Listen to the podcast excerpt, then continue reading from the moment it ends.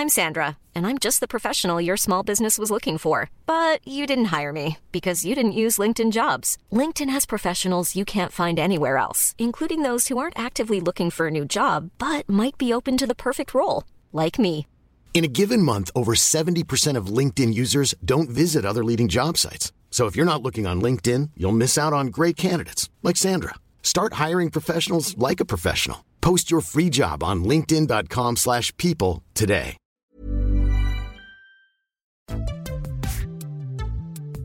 On Commons People this week, This is a programme of hope. The Tory campaign, by contrast, is built on one word fear. Labour launches its manifesto. That decision alone is a time bomb under our economy. The Lib Dems launch their manifesto. There is no Mayism. The Conservatives launch their manifesto. All of this and more on Commons People.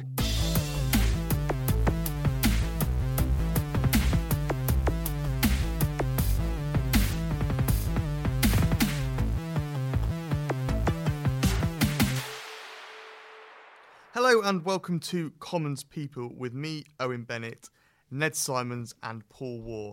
No Kate this week. She has got tonsillitis. And I know she's not lying because she sent me a picture of her tonsils, uh, which I'll be I'll be uploading to the website later on if you wanted to see some pus-filled. It-. I thought it was a bit weird that you made it your Twitter picture, Yeah. though. That was Yeah. odd. Uh, so get well soon, Kate, uh, and thanks for the picture.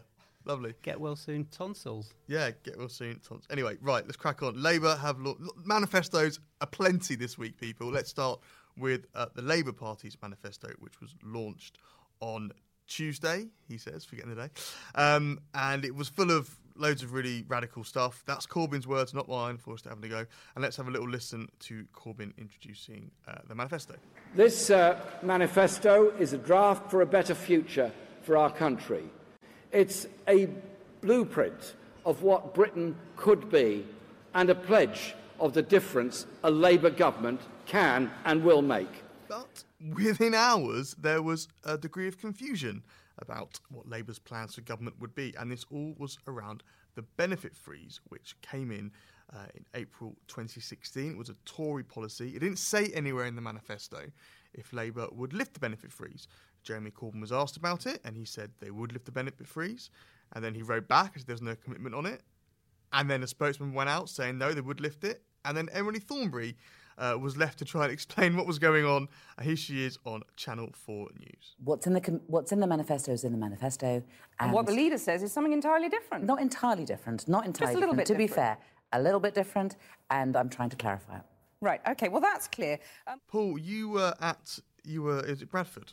Yes, indeed. Bradford. Um, Unforgettably, Bradford. Let's have a little talk first about the Labour Party manifesto. Uh, it seemed to be the energy was quite high in the hall. It seemed to be there was a lot of energy, and it seemed to be quite a positive thing. It Yeah, like it didn't feel like a like a cold sort of thing like the Tories do. No, no, no question. I mean, don't forget, Jeremy Corbyn is now practiced. This is the third year running. He's been running a, a, sort of summer campaign, effectively, and he's quite used to it. He's got better at it. There's no question. His public speaking is much better, and more importantly, he, the sort of crowds have built. And you know, this for him was the sort of peak moment where he's finally not just running a leadership campaign. He's launching a, a Labour manifesto that's the most sort of radical since the 80s. And so he was in his element. But more importantly, people in the hall kept going up to him and going up to Labour MPs and saying, you know, I've waited all my life for this. You know, this is what I've been waiting for. Finally, someone in Labour saying what I believe in. And the very first question was from some guy who actually said exactly that. So it wasn't just Corbyn for once; it was the people around that that, that were generating this mood. And like you said, the manifesto itself, we'll talk about some of the policies now. I mean, if if you were going to write a Jeremy Corbyn manifesto, this is what a Jeremy Corbyn manifesto would look like, right? I mean, maybe with a little bit on Trident, maybe. Yeah, I mean, if it was a Jeremy there. Corbyn manifesto, it would be have unilateral nuclear Yeah, disarmament. but, but yeah, yeah, okay, and it, you know, and there's lots of other things. Um, But this, but he's pretty gone for it, right? Renationalisation of railways, of uh, the water industry, public sector energy companies, Yeah. stuff we kind of knew about anyway. But there was other stuff like the the payroll tax. Um, so this is, I mean, this, as I said before, Andy Burnham said this is Jeremy Corbyn's moment, and it feels like he and his acolytes have seized this. Yeah, I thought it was a bit weird, though, particularly with the water renationalisation, that there wasn't kind of a clear explanation about how they were going to do that. I think if you're as you say, this is kind of Corbyn's big moment. It feels it felt a little bit odd that that policy, for example, wasn't as thought through in terms of how they presented it in the media. You thought they'd be ready for it. Yeah. they had a long time, and I, weirdly, I thought the manifesto launch didn't go as well for them as the leak of the manifesto the week before. I think the leak of the manifesto actually. In the end, ended up going very well for them because it was, oh, look at all these policies we've got and everyone loves them. It, Yeah, it and- was odd that I thought that the actual official launch didn't seem to work as well. Well, it gets to the heart really of you know what what you think of the Corbyn policy team. Now, there's a guy called Andrew Fisher who uh, very uh, unusually was at a briefing yesterday to sort of talk to us all. He was in the hall. He's the author of the manifesto, um, and and it comes down to two views of the Corbyn policy formation. Now, one view of the cynics and the skeptics is actually the reason it didn't really add up properly and the reason it was unformed yesterday is because actually the left really don't have a clue about government and that actually when it comes to solutions they don't they don't really have many. They don't put in all the heavy lifting intellectually onto what the solutions are. Their, their, their main thing is opposition. Their main thing is dis, is is analyzing the problem and not coming up with a solution. That's one view. The other view more charitably i think and it does apply in some instances yesterday uh, is that actually they were caught totally on the hop by the snap election. And if you think about it they've spent really the last part of most of the two years of nearly two years of Corbyn's leadership, not on policy. Now, a lot of people in the PLP would say, "Well, that's your fault," and so you have a big responsibility for that. Why don't you get going? People around Corbyn say, "Actually, we've been fighting this internal battle. We couldn't really focus on policy," and things are complicated. Brexit is really complicated to get a fully formed policy on. You know, we haven't got the civil service. Universal credit, where Corbyn tripped up yesterday, is so complex if Labour is going to overnight have a ready-made solution to the reform of universal credit, that'd be amazing. But, they, but Labour have had this economic forum that they created Yep. with No, uh, that's Yanis true. Varoufakis and Paul Mason. That's and all true. This. What have they been doing? That's Sitting completely around true. Well, a Yeah. lot of them, have, a lot of them have left, though. But But that, that's true. But that's why on some of the policies, like uh, you know, some of the policies they that they propose, for example, the the fat cat tax, the excess pay tax, they they had seemed to have worked a bit harder on that than on things like universal credit. So. As I say, you can take either view. You can take the view that actually they've- never really been good on policy and they've had two years already, and why haven't they come up with it? Or you could say actually Theresa May pulled a, a, a masterstroke in calling a snap election because normally oppositions it takes them five years to do a policy making process. But these are policies that I mean, I'm playing devil's advocate here, Yeah. listener. But these are policies that Corbyn and McDonnell have been banging on about for years. You think they would have had some document how but much it have they? to to but they haven't been talking about policy for years. That's the point, you see, Owen. That what they've often done is spent years opposing Right. what the government have done. Okay. And that whole idea of drafting a fully formed, workable, costed policy is different. tough, isn't it? You know, it's hard. and government's hard. And we should also say as well that it's not sort of uh, an, it's not new that you, Paul you mentioned about the idea that you know they can be criticised for identifying the problem but not having the solution. Now the exact same criticism was you know made of Ed Miliband that he whilst he identified the problem with the economic system as people saw it, he didn't have this overarching uh, uh, solution to it. So the idea that the manifesto is not you know absolutely perfect that's not in itself new. That's always the, always been the But case. Labour hasn't it? Labour sold this and they produced a separate document. You know, this is a fully costed manifesto, and it is a fully costed manifesto until you start looking at the cost of things, right? so, for example, renationalisation of railways. I think that's going to be you, the government is going to have to stump up some money for that in the beginning, even if you take over a franchise and it expires. You know, wages, pensions, all that kind of stuff. Uh, renationalising electricity board. Royal Mail was being sold, people. This is not on a franchise. You've got to buy those shares back. That wasn't in there. Now they claim this is under part of their capital spending 250 billion thing. Fine, say it then. Just say it. And then people, journalists, wouldn't be able to look at that and say, why why are they making it why do they make it so easy for people who want to criticise and to criticise? I think the real problem there is that having spent so much time, John McDonnell in particular, saying this will be fully costed, wait and see for the manifesto, you see all our workings, and then to fail your own test and Yeah. not give everything, um, is, is actually the real problem. And you can argue, or they could have argued, look, of course there are some grey areas. For example, I think Jonathan Portes has been the former government economist who actually worked on the, the, the privatisation of the water industry, has made quite clear that the, the huge billions of liability that it would, it would involve to buy back the water industry doesn't appear on the balance sheet as many people would think. It's not a straight sort of hit on the taxpayer. So it's complicated. But notwithstanding that, you know, you would have thought they would have an instant answer to those questions yesterday, and they didn't. Someone who did struggle for answers to questions was uh, Richard Burgon, and here he is on Newsnight yesterday. understand, I understand uh, your technique, but it seems to me that we are being put on trial uh, for daring to suggest higher public spending, put on trial for daring to set out with greater transparency than any other party has put forward before about how much we're going to spend and how we're going to spend it. You, I presume, have read the document and it's all in there. Yeah. We've got a choice with this interview. We can either do the rather tedious thing of going through each number that's Hang in on, this hang on. document, It's about or we can talk about. Hang or, on. or we can talk about the bigger picture. Richard Burgon there saying about being put on trial. And there seems to be this this theme that's emerging. I don't know, maybe it's just in my Twitter feed that the media have been really harsh on Labour. and They're not going to be just harsh on the Tories. And I mean, is that just the Corbynites whinging, or is there something in that? I think sometimes you could say you know, the media is harsh, but I think often it's a deliberate strategy by. We saw the journalists getting booed yesterday, Yeah, it's a deli- often it's a deliberate strategy by some of the shadow cabinet to go after the reporters because they know that plays extremely well with their base and it fires them up, and it's kind of this loop. You do that because it, it works and it, it gets people on side. If you attack the, the media and the BBC, it's deliberate. One of the questions that was put to Jeremy Corbyn yesterday was from Jack Blanchard from the Mirror, who got booed, and he uh, said that when the draft manifesto was leaked last week, a lot they focus, they sorry, they opinion polled a lot of the policies, and they were all really popular, right? Because people like renationalising things, and people like tuition fees being cancelled and all that. Um, but Jeremy Corbyn himself wasn't popular. Now we managed to find in a focus group that we did last week in Euston uh, a group of students who were not particularly keen on Labour's plan to axe tuition fees, and here is a clip of those students now. I kind of feel like it's a very easy thing to say in the run up to the election, but they haven't really given. It's a good soundbite, but there aren't really any costings on it. And also, I don't necessarily think that tuition fees are the issue. It's the fact that they are so high and the fact that the interest is so high. Uh, but Paul, you um, well, let's talk about that firstly. So, based on our, our focus group, which we know isn't an opinion poll, but there was people there who were saying, you know, do you know what? We probably should pay because it gives us an advantage in life. It's too much at the moment. Let's bring up maintenance grants, but actually, the student loan thing should that be a priority? Well, yeah, I mean, the, there's certainly a strand of opinion within the Labour Party, uh, which is sort of heretical at the moment, which is, look, yeah, it's a big waste of resources spending this amount of money on, on tuition fee abolition. It's the most amount of money they've set aside, isn't it? It's the most Eleven point expensive two thing. billion. It's enormous. If you look on that balance sheet that they produced yesterday, it's the biggest single ticket item.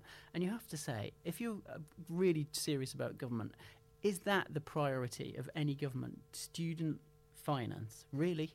Uh, and it's it's double the amount that's being spent on childcare, which could make a massive difference to working class mums and working class kids. Uh, now, Angela Rayner, who's as, as you've interviewed, that's her big The very definition of a working yeah, class mum, and, and you know, if you were talking about transformational government and changing people's lives, then you would have thought actually those figures should be the other way around. You should have 11 billion on childcare and maybe 5 billion on something to help students, if that. And one of those ways of doing it, a lot of students are suggesting actually they'd rather the interest rate was lowered or that, you know, turn it into a proper graduate tax.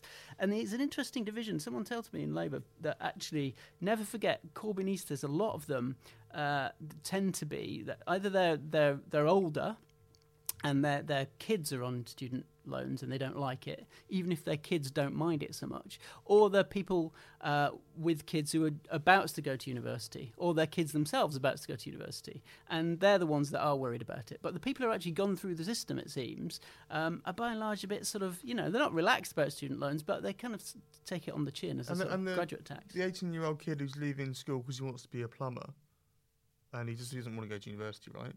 Or, or she wants to be an engineer or whatever, doesn't want to go to university, wants to be an apprentice. I mean, they're going to, I mean, how, is, how does this, how do you sell this to them, right? Well, yeah, it's difficult. I mean, I interviewed uh, uh, somebody at the launch, though. I mean, don't forget there are young people who were there yesterday. Some of them under eighteen who actually think this is a really, really good policy because their big thing is that you know, although on paper it makes some sense to have a, a graduate tax or student loan system because financially you, you pay it back over the long term and you know and there's some evidence that actually there's been no um, reduction in poorer kids going to university um, but there is this stigma of debt amongst working class families, and why would I want to take on that enormous debt? And it's that stigma thing which actually this Labour policy is trying to address. So I talked to Hassan, who's 17, and he told me why he was backing Jeremy Corbyn. Uh, I'm from Bradford. I'm a big fan of the Labour Party because they're doing everything for the future youth. uh, such as myself. They're making uh, lowering of the voting age from 18 to 16, which is good, so that other people, youngsters who are mature, can vote. And also, National Education Service, we're getting our unis, uh, uni tuition, uh, pay, uni tuition fees paid off. So that's a good thing because like some people can't afford the 27 grand, and I feel that's unfair because most people see that only white middle class people can only go to university, yet uh, more uh, working class people can go to university, but they're not giving us the opportunity. And I feel like Jeremy Corbyn is going to give us the opportunity, so vote Labour.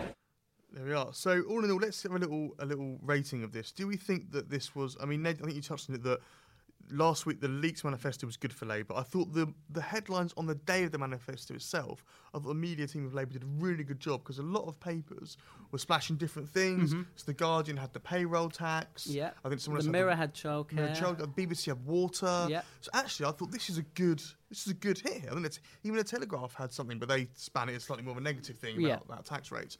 So I thought actually the day of the launch, I thought looking at that quite well, but it kind of all fell apart didn't it, in the end. So I'm not sure it fell apart, you know, because think, of- think about it in TV terms. You know, on the TV at night, prime time news. I mean, obviously there was this minor quibble about um, the benefits, you know, to and fro, whether or not he did mean it. But overall, the message given to the voters was: this is a tax and spend Labour Party manifesto. They will tax the rich more. They'll pump a lot more money into the NHS and, and other things.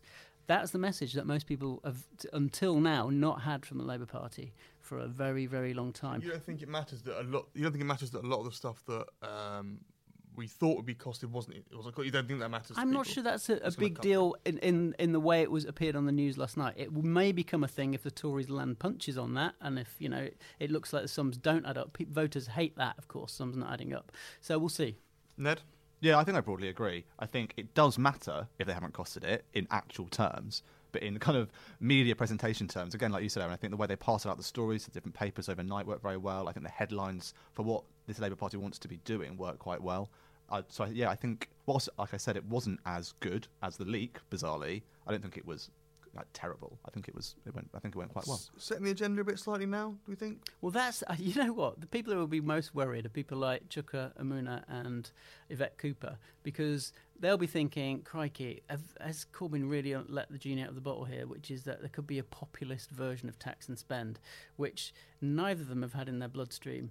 Particularly Yvette Cooper, you know, who grew up at, at, you know the table of Gordon Brown, where it was heretical to even talk about this kind of stuff because they were all so burned Never by use the word redistribution anywhere. No, never no, talk no. about tax rises, never talk about massive spending increases. Uh, they were all burned by 1992 in the Tory tax bombshell, uh, which you know crippled John Smith's um, uh, uh, shadow budget even before he was leader of the Labour Party for that short period. So let's see. Uh, another party launched the manifesto this week was the Liberal Democrats. And guess what? They are proposing, now listen to this carefully, another referendum on the EU. Shocking Excuse surprise me policy. While I drop my marmalade, someone says. Um, but the opinion polls aren't doing very well for the Dems, are they? And there No. does seem to be a sense that, I mean, a lot of people thought going into this that the Lib Dems running on an anti-Brexit ticket might not pick up, you know, 48% of the vote, but you know, maybe half of that would, f- you know, there, there was a sense that, could, Yeah. you know, they could go from 9% to maybe 20%, right, or 15%, but it's just not happening. It doesn't seem to be happening. We'll have to obviously wait for the result, as always, but I think their strategy of making this explicitly about Brexit, and Tim Farron has, and that was a decision, I, it seems to not be working. I think you've got, there was a YouGov poll that showed even kind of a roughly half of Remainers now just kind of think, you know, you can't undo the result. So that takes that 48% down to, you know, like in 22, whatever it is, percent. Also, they're not going to be necessary in the places they need to win. I mean, I was on the bus with Tim Farron. How was he? He's, well, he's always very ch- chipper, isn't he? That's he's quite a good local campaigner. Yeah. he's very good with people. All Yeah. these things of him getting approached by people shouting at him, it, it kind of works. He's quite good at dealing with it. But I didn't really get the sense that the overall strategy is is happening. And I think whilst after local election results, even though they didn't do that well, they were still quite confident, predicting they can more than double their seats. I'm not sure if they'd say that now. I don't know if they're going to pick up those seats in the southwest they're expecting. Talking to Vince Cable, um, you know, he was saying that Brexit isn't the big deal on the doorstep. It's it's education, it's healthcare. And whilst Brexit at the start of the campaign, that's what everyone brought up. That's kind of going away. And I think they're also concerned. I mean, if you look at Tom Brake in South London as well, who's one of the few Lib Dem MPs that still exists, that's not in the bag either. So I don't think this campaign is going how they would like. It's still a long way to go. We'll see. But Is that why they've shifted now and they're talking about putting a, a penny on tax to fund social Hmm. care and education? Because they're trying to move it away. Going, okay, well, we're not just about Brexit. Yeah. They don't, they don't want to be like the, the next UKIP and only talk about Yeah. the EU, right? And to be fair to them, they have been pumping out a lot of policies and a lot of areas on healthcare, on education. Their entire manifesto launch is about kind of a brighter future for you know, for young people, for children, um, with education policies and uh, a policy about renting, rent to buy for young people. So they are they do have these other policies, but you can't deny I think- everything's they focused on Brexit. That's what they're going for. The big problem with this uh, Lib Dem downward turn in the polls is that it, you have to suspend disbelief even more than you do with Jeremy Corbyn to imagine to, to imagine Tim Farron in government. Yeah. And you know, if you even just go through that little thought experiment, well, yeah, I'm listening, I'm hearing their manifesto, but yeah, are they really going to be in power? And you know, Well, they're that- not even yeah, saying- they're saying yeah, for a they're position. They're, they're saying actually that they're, they're never going to coalition with Corbyn. So it's all kind of Why- really would- academic. I mean, I don't even know why they've got a manifesto. They should actually they should right. publish, in my opinion, not a manifesto, but a tweet. series of amendments to government bills. Oh, that is- Because that's basically what they'll be Yeah. reduced to. and, and that's yeah, why I mean, and they do know that, and I guess that's why the Brexit Yeah. thing was, you know, vote for us as a protest vote against Brexit or your Remainers. The problem is that a lot of Remainers now don't even care anymore, Um, so they're they're in a bit of trouble, I think. Before we do a little bit of uh, time travel, bear with me, listener. Quiz, quiz. It'll make sense. Yeah, we're going to do the quiz, Paul. I'm coming God, I was it. hoping there wasn't one. There is. So, what is Labour's manifesto called this year, Ned? Oh, Christ. For the many, not the few. Yes, I right. that. Okay. Definitely read it. I'm going to give you some names of manifestos, and you need to tell me which party produced them. Was it late? Was it Lib Lab Con? Okay. Okay. The Lib Lab Con manifesto. So, here we go. Here we go. Here When we you go. start a quiz with a sigh, Here we go. I know it's not going to. Firm action for a fair Britain. Ooh. No, uh, which period? Are we guessing when it was and which party? These are all post-war. Firm action for a fairer Britain. and we're guessing which party. For a, f- yeah, firm action for a fair God, Britain. that could be any. Um, Which party? And if you can tell me the year, you get a bonus kiss. oh, I'm. sweet. Oh, I'm that's a deterrent. God. Uh, Uh, deterrent. I'm going to say Tories Yes. in maybe I don't know 1955. oh, Ned. He's right okay, with Tories. Tories. In I don't, oh God, I don't know. In the '60s, then. Which no, I it was know. February 1974. Ah, Firm action for a fair Britain. There you go. okay. Okay. uh, what a life! What? You're kidding? What a life! Exclamation mark. Are you serious? I'm being- That's great. I'm being serious. That's got to be. Um, I want it to be. that's got to be 60s. And I wonder who that was. Um, Can I say? It? Can I say libs? yeah. Uh, yeah, and yeah, I reckon sixty si- because it's like sort of some sort of forward-looking, Yeah. fun, hippie. 1960s libs. Go on, I'll go for that. It was Libs 1970. Ooh. Oh, so not what a not, life! Not, not bad. Not That's bad. awesome. Not God, you can say that in a happy way or a really sad way. can't? Yeah, Like, yeah. What a life. Now it's get a life. Uh, people count. That's nice. I'll say. I'll say Labour. I haven't, haven't said Labour yet. People Like, people count. Oh, Um, Labour in like the late seventies again. I'd say Labour 66. No, that was the Liberals again, Oh, 1959. I mean, all the Liberal ones are brilliant, right? Let me just read some more Liberal ones to you. Crisis Unresolved, right? I think I've seen that film on, like, uh, Changing Britain for Good, um, Freedom, Justice, Honesty. That was 2001. What was Wow. that? Uh, 2005 was the real alternative. Uh, right, let's do Yeah, some... let's ask a question now. Sorry, let's do some... Okay, is, this, is this Tory is this Tory or Labour? Uh, the next five years. That was it. The next five The years. The next five years. Um, Tory. I reckon. Mm, yeah, Tory maybe in I don't know when, though. 1951. Oh, 1959. Oh. Oh, oh, okay. Um, uh, what other ones have we got here? Uh, uh, Britain belongs to you. Um, Sounds like cabaret. Um, Britain belongs to you. yeah. Um, I'll Is say that, La- is that? I'll say Labour, Uh, but it could be. I'm going to say that's a Tory thing. I would go for Tories in 90, uh, in 1983. Ned. He's wrong on both those counts. Oh. La- Labour. I don't. 79. 79. 1959. Oh, okay. So there we are. So there. So that I thought that was quite good. That That's quite an education. Do you remember Thank what? you. Do you remember what the 97 one was for Labour? Can't remember. Famously, Future Uh, fair for all. New Labour because Britain deserves better. It was Future Fair. Was that that was Brown, wasn't it? Is that right? Yeah, that was Brown, 2010. Future uh, Yeah. That's some good ones. Michael Foot's 1983 one. Do you know what that was called? Well, I know the document before it was called A New Hope for Britain, but No, don't know what that was actual- that was 83. New Hope for So Britain. did was they call it that as well? Yeah. Okay. Uh, James Callaghan was the Labour way is the better way. Um, uh, my favourite one is this from Harold Wilson, 1970. Now Britain's strong. Let's make it great to live in. He lost. So, I like- so that sounds quite a good quiz.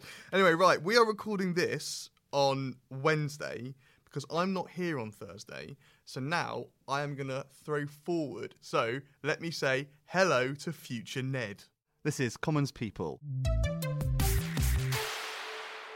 Thanks, past Owen. I'm Future Ned. So, Future Ned has heard the Tory manifesto launch. Uh, here's Theresa May. There is no Mayism. I know you journalists like to write about it.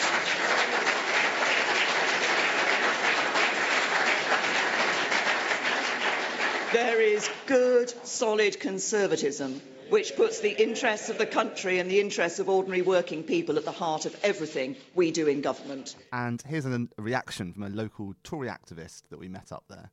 What is it you like best about Theresa May? Well, I think her frankness, really. I think she'd be able to relate to people, you know, women of my age and also young housewives. And I think that's why we're having a fantastic response on the doorsteps, really. That people, you know, she's very, very straight talking and um, she's getting a message on through in a very ordinary way. So she's appealing to the ordinary voters. So, um, Paul, you were in Halifax for the launch. What do you make of it? Well, it was a curiously dull affair uh, because the Prime Minister, obviously, she's not the world's greatest public speaker. I mean, she, but at the same time, her prospectus was dull. It was, it was as if it was almost like painting by numbers. It was just you had to have this manifesto. You had to fill it with words. Yeah, you had to. You didn't fill it with numbers. It was painted Yeah, by no numbers, numbers, without any numbers. Uh, and you, it was almost as if everything was taken for granted. There, there wasn't any sense that really this is a manifesto. we- We're up against a really, really tough opposition. We really need to land these punches. It was all quite not just dull, but sort of I- hate to say it, complacent in lots of ways. Because when we did the briefing afterwards with Tory aides about, you know, how much more NHS spending does this eight billion mean? Uh, where's the money coming from exactly on the on the social care? How does it pan out? Um, other things that we didn't have any proper costings for. And guess what they said? They said, well, just wait for the budget or wait for the consultation. And it was assumed they will win. So there will be a budget, Yeah. there will be more white papers. So just don't worry about it. And that kind of assumption was really quite and striking. It's also what we should say to the listeners that Kate Forrester is with us now for the, the future part of this podcast. And um, Welcome, you- Kate. Hello, Kate. You Hello. were at John Kate McDonnell had and a, her tonsils. had a uh, press conference this morning, um, reacting to the budget. To the budget. You see, I'm doing it now. Not the budget, the manifesto. Um, and made this point, didn't he, about you know we did this fully costed manifesto mostly. The Tories haven't got any numbers. I mean, what was he saying, and what what's his argument there? Yeah, I mean, he's made the argument that you can't really just go around saying, um, this is what we're going to do when we get into government, but we're not going to tell you how we're costing any of it, which, you know, is a fair enough, a fair enough assumption to make. Um, he said that a lot of the stuff in the manifesto today, particularly around social care, um, Labour are calling for the Tories to scrap their plans to, to change winter fuel payments to make them means tested.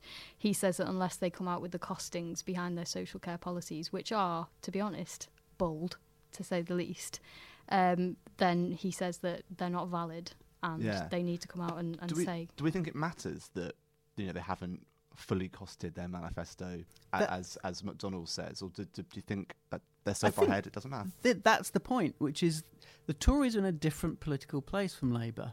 They don't, in many ways, have to prove they're working out.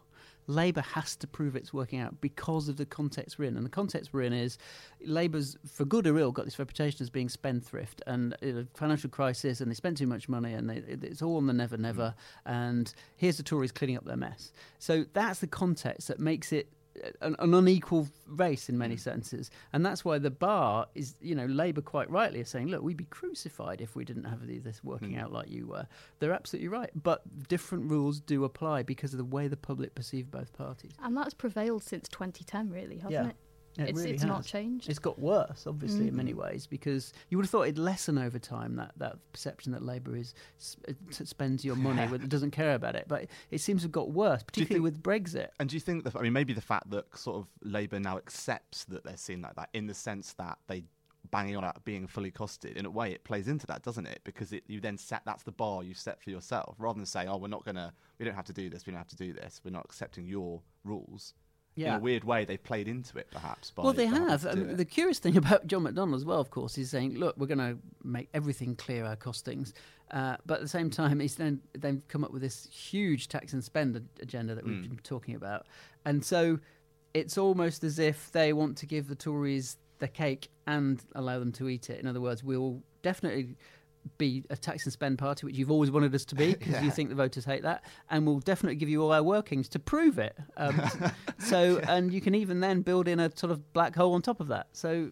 Can we? I'd like to talk about in that clip we played of the prime minister. You know, she was saying there's no such thing as Mayism, denying that she's got any ideology. Now, I mean, Tory leaders will say that. I mean, David Cameron had a similar sort of approach, didn't he? He said you know, it was more about it wasn't kind of a It's not laissez-faire, Exactly. yeah. Um, but do we think there is no ideology here? And if so, what is it? Well, I mean, she unveiled my manifesto, didn't she? Which kind of flies in the face of that, really. Um, so yeah, I mean, I think I think it'd be mad to suggest that there isn't any kind of ideology, really. well, uh, it, but at the same time, it it's not ideological in the Thatcher sense or the Corbyn Mm. sense, and that's you know Yeah. I get the feeling all the time. We do these focus groups at HuffPost every week, and I'm damn sure that um, the Tories have road tested a lot of their messages through their own focus groups. And what keeps coming back is that people don't really like ideology; they just want a little bit of help to get on with their lives. They Mm. don't want a grand radical change. They think they've got real problems that need sorting out, but they don't. It's the British public sort of sense of evolution rather than revolution, and and that's why it's quite powerful. Her saying, you know, I, I'm I'm a mainstream, non-ideological politician. Do we do we believe that though? I mean, obviously, I think I totally agree with you. The idea that politicians or the public don't necessarily want to be told there's an ideology behind it. They want just kind of good management, perhaps, uh, of, of good policies. But do we think do we do we buy that from Theresa May, or is there something behind? Uh, is there kind of a wider picture behind what she's doing? Well, obviously, on, on some things, you could say it's certainly ideological what they're doing on welfare cuts, for example, which they've not reversed. You know, the Mm. working poor, who are supposed to be Theresa May's number one priority, are getting hammered by, uh, you know, cuts to universal credit.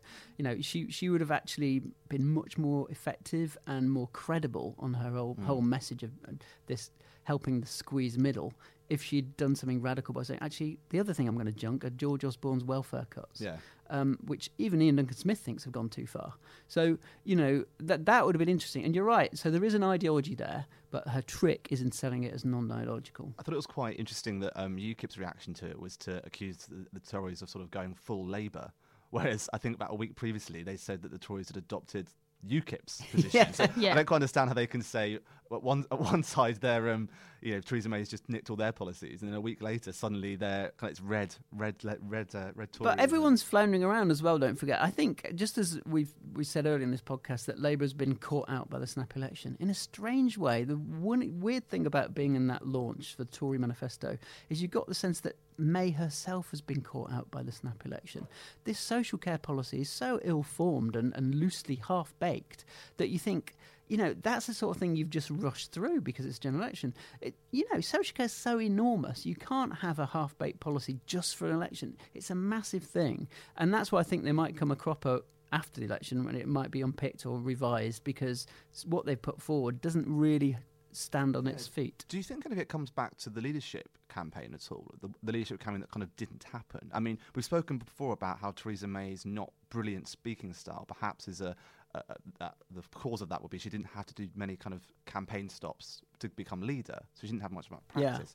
Do you think there's any kind of policy implications there as well that she didn't have to sort of explore her ideas in greater detail before suddenly she was in charge? Or I think there's there's some of that. Um, I mean, you know, that look, the the ideology that May has, Mayism, is this what's called Erdington conservatism. It's named after Nick Timothy, who's a boy from Erdington in in Birmingham. Uh, and we all thought actually it was going to be launched in Erdington this week. And Nick Timothy is, um, and he's her chief of staff and head of policy. And his his he's got a working class Tory uh, uh, approach to life, which is you know help people get on. He's programmer schools, you know. Um, aggressively anti the rich, uh, and you know, uh, junking a lot of that traditional Toryism. Um, so there is that kind of ideology going on. Um, but she didn't. You're right. She wasn't allowed to form policies off the back of it um, last summer. Now, of course, you know, and then you you get into being prime minister, and you don't have. It seems you don't have much time. But you know, hey, the public, you know, they've got busy lives. You're, you're politicians. You have you've got policy advisors who Yeah. can work this stuff out for you. What's weird is that grammar schools was a bit of a flop as a launch. Um, Hmm. and, and and I think social care has, has been a bit of a flop as a launch. It makes you think, actually, is she any good on domestic policy? I mean- really? Yeah, I mean, the social care stuff, the Resolution Foundation, Labour's press conference today was based on a research that the Resolution Foundation have done, um, which basically unpicks huge amounts of it and sets out why many more pensioners than is actually being spelt out will be affected by this. Yeah. Um, which is a good read if anybody is particularly keen. Um, it's very detailed. Um, but I think, as Paul said, after the election, and as you said, Ned, we're going to begin to see some of that fall apart. And there is this assumption that they're going to win, you see. So, and I think that's the, that's part of the sort of complacency of it. You know, just as Theresa May, don't forget the one time she announced this U-turn, the big U-turn earlier this year before the general election was called. Big U-turn was on the budget's national insurance rise. And when did she call it? She called it on Prime Minister's Question Day because she knew Corbyn was unlikely to land a punch in Yeah. return, and he didn't. And, and it's the same thing with this manifesto. She kind of knows that Labour are not going to be as forensic as, as the Resolution Foundation, for example, um, and that she's got a, a relatively easy, smooth ride. So I guess with it's three weeks to go until the election. Uh, I guess I'll ask you both. Starting with you, Kate. You know, do we still think the Conservatives are going to win? Labour had an eight-point bump in the polls in the Ipsos poll. Granted, the Tories have a fifteen-point lead, but do we still think it's this is a, a done deal? Uh, yeah, I do. I, I really do. Um, I mean, I think you know a lot of Labour policies are popular, um, and extremely popular among Labour's core support, and you know some of them more widely. So I think it was expected that we would see a bump in the in the polls for Labour this week, but I don't think it's going to have much of an outcome on the final. But the big difference as well is what we're seeing is the, the, the fall in Lib Dem support. I mean, Yes. and, and also UKIP. The fact that the Greens, Kate's favourite party right now, because she's reporting on them, um, uh, is, is ahead of UKIP in one poll. I mean, that says a lot about the way that Theresa May is steamrolling the, the entire landscape. So even the Lib Dems now, the so-called Remainer party, uh, are in trouble. And um, it, it just again speaks to my mind. I think that when we've done all these focus groups, the the more you see of people outside London, the more you see of people away from party political rallies, the more you see them talking in Theresa May's language, and that is so powerful. and It's so consistent that we've all got it completely wrong if somehow Jeremy Corbyn wins, and that's why I think it. You know, Jeremy Corbyn's point this week to wrap up finally uh, was why he was a different kind of leader. He said, "I listen, I listen to the public." Unfortunately, the people he's listening to right now seem to be the only people turning up to his rallies. He's not listening to people who are not at those rallies. And if you were a genuine listener, you'd listen to this message and then you'd be quite worried. Well, funny you should say that. Speaking of genuine listeners, we've actually picked up another one, so we're up to two now. Um, this is uh, Stephen that Paul ran into up at the Tory launch, and we'll leave you with him. Hi, I'm Stephen from Leeds and I love the Commons people.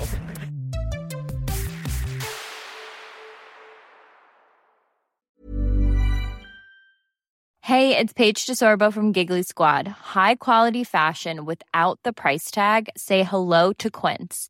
I'm snagging high-end essentials like cozy cashmere sweaters, sleek leather jackets, fine jewelry, and so much more. With Quince being 50 to 80% less than similar brands. And they partner with factories that prioritize safe, ethical, and responsible manufacturing. I love that. Luxury quality within reach. Go to quince.com slash style to get free shipping and 365 day returns on your next order. Quince.com slash style.